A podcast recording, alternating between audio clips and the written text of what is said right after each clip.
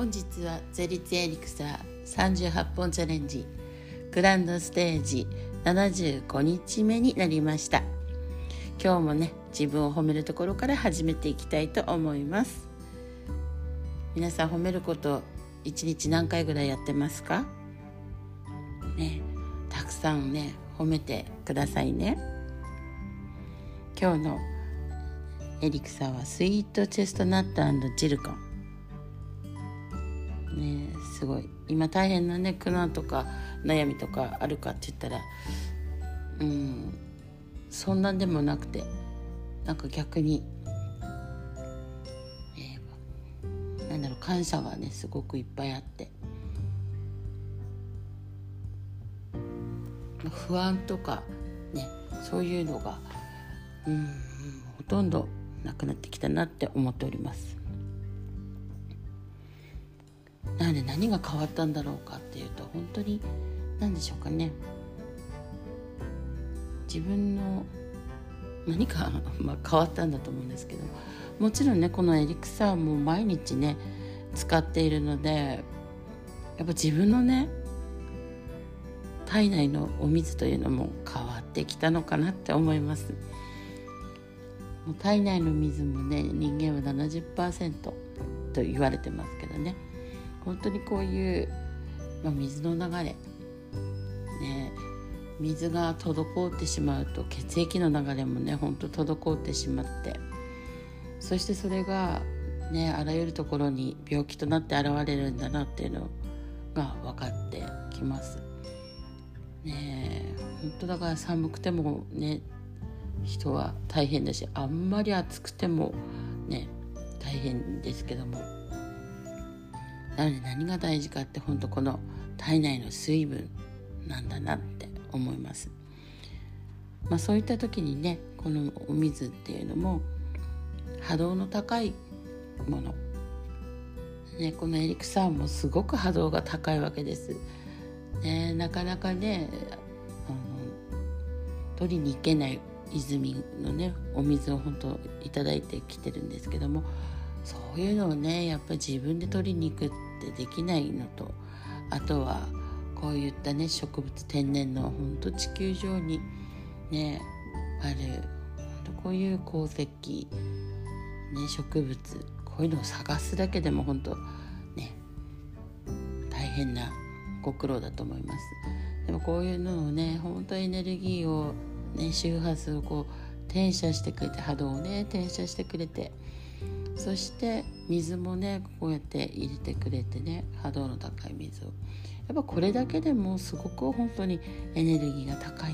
ものなんですけどもこういうのを本当ね取り入れるっていうことがどんなことなのかっていうのがだんだんねこう体感してきて分かってきてます。そして今日はですねまたこのお水の話の一つにねありがとうという言葉を日本語英語ドイツ語などいくつかの言葉で水に見せ結晶の写真を撮るとどの国の言葉もそれぞれ金星の取れた綺麗な結晶になりました。一方バカ野郎など人を罵ったり攻撃する言葉はどの国のものでもバラバラに結晶が崩れ見るも無残な形になりました。ということがねあります。でこの結晶はね本当こういう言霊ね本当美しい言霊を使っていると六角形金星の取れた六角形が現れるということです。ね、その水が大自然の生命現象に合致している時だって言われてるそうなんですね。すごいですよね。汚染されたところとかではね水は結晶を結ばないそうです。で東京の水道水の結晶も見るも無残な形になるそうなんです。なので日本はね塩素で水道水を消毒しているから、ね、自然の水が持っていたね整った構造っていうのが破壊されるわけです。なので本当ねこうありがとうとか愛とか感謝とかいう言葉をね水ね誰が聞いてるかってやっぱ自分が一番聞いてるんですよね。なのですごいあのそういう言葉をね聞いた瞬間自分に入ってくるわけなんですね。なのでこういうね美しい言霊をどんどんどんどんかけてあげることによって本当自分ってどんどん変わっていきます。もうそれがすごい私もね体感しました。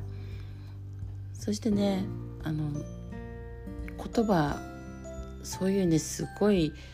えー、悪いエネルギーのね言葉っていうのを浴びた時ってやっぱり体調がね悪くなったりとかします。なのでなるべくね本当自分でも注意していきたいと思うんですけどもついね腹立ったりカットしたりするとそういう爆弾をね落としてしまったりすることがあります。そういった時は本当に自分ですぐに反省してなかったことにしましましょうね。なかったなかったってね。もう今の嘘嘘嘘っていうのをとにかくね言ってます。ポケットのねこのチーム内でもあのそういうのをねよく言ってます。お互いにねやっぱ人間なのでねすごく感情でこういろんなことをあったりとかする時にねそういったことをたまに発言こう してしまった時ああ今のなかったことです嘘嘘嘘とかって言いながらねやっておりますけどもそういうのってすごく大事でこういう意識をねあの持ってる人たちと本当にね共にいるってとても大事だなと思います。なんでね悪口言う時一緒になって「そうだそうだ」っつってねもう悪口を言い合いしていくとねその悪い言霊がねもうかなりあの浮遊していくのでね波動となってね。それがどこに行くのって言うともう自分の人体にまず来ますからね。なのでそういうのをそう注意していけるっていうかね。自分でもハッと気づいた時にあそうだってね。こう改めるっていう。ねもうなかなかねあの何でしょう。私も小さい頃からあやっぱ言葉のね本当なんていうのそういう言葉をねずっと聞いてきましたのでね争いの絶えない、まあ、家系だったというかね本当に親戚の人とかの暴言とかすごかったですしねなのでそういう言葉を聞いてしまったんでねやっぱ自分に何でしょうリピートして浴びせちゃってたんでしょうね。まあ、父もね障害者だったんで周りから歩いてね本当にいろんな言葉を本当に子供ながらねあの聞いてしまったっていうのがあります。なのでそういうのも全部こう自分にね入れてしまったんですかね。うん今思うとねそんなもったいないもったいないことしてしまったななんて思っちゃうんですけども本当いつの間にかね気づかないで過ごしてくるんですね。そして今もね夫が結構はっきりと、うん、暴言をね吐くんです はっきりと暴言を吐くってすごい嫌ですよね。ま、本人はね正しいこと言ってるつもりでいるみたいなんですけどもでも何でしょう正しいことっていうか本当に相手のことを思うんであれば傷つくその言葉を使わないと思うんですよね。なのでうんその言葉はやっぱり暴言だと思っております。なのでそういうのはねはっきりと言います夫にねその言葉はすごく傷つくし言ってほしくない言葉だからこういうふうに言い方をね改めてもらえませんかとかね言いますそうすると夫も、うん、自分が正しいと思いながらも少し反省してくれるみたいです。そしてこの水のねお話とかもあの聞かせるわけです、水がどのぐらいどういう状態で結晶っていうのをこういうふうに写真とかで見せたりとかしながらですね六角形の、ね、美しい波動を持ってるんだよって。だから人に、ね、言葉をかける時はこういうふうに言葉をかけていくとすごく良くなるんだよっていうこと言って。か、ね、言葉一つで本当にねメンタルもおかしくなるのはやっぱりこのね波動かなって思っております。なのでなるべくこういうのもね聞かないようにするっていうか解釈を変えていくとかね。あとはやっぱり自分自身がもっともっとね自分に対してねそういう言霊を浴びせ続ける人になったらいいかなって思いますなんでようやっと私もねあのなこれも何もう10年以上なね聞いてるのにね本当に信じないでこう気づかないできたっていうか本当ねあのそういうもんなんですね人間って。人は本当にねもともと神様がね作ってくださった。みんな美しい光なんです。光り輝いて美しいわけです。なので本当にね何にもとらわれない。みんなそれぞれが美しい波動を持ってるし美しい光美しい輝いてるわけです。だから本当に愛とね感謝と光と本当こういうのがね備わってるわけですもともと。なのでねこの人間界でこの言葉をねたくさん聞いてきたのでねそういう言葉を浴びせられたりまたは自分が浴びせたりってするわけです。でそれが誰が聞いてるのってやっぱ自分の、ね、体が一番効いてるわけですね。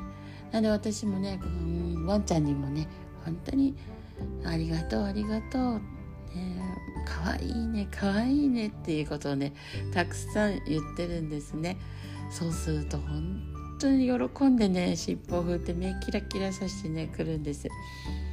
もうね老犬なんで歩けなくて足もねフラフラなんだけどね一生懸命尻尾を振ってね来るんですよ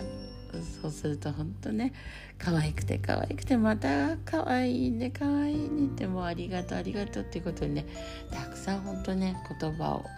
言霊をね浴びせております。言霊のシャワーっていうんでしょうかね。うん。なので本当ね皆さんこういうのを信じて自分自身にねたくさんね素敵な言霊を浴びせていきましょう。ねもう波動がどんどん高くなっていくと本当にね体の調子も良くなります。なのでね私もなんかこう元気になったのは本当にそういうことのおかげなんだなっていうのを今感じております、ね、みんな美しい光なんですよ。思い出してくださいね。なので今日もね波動風呂宇宙船に乗って楽しんでいきたいなって思っております。はい、それではまた。皆さんごきげんよう。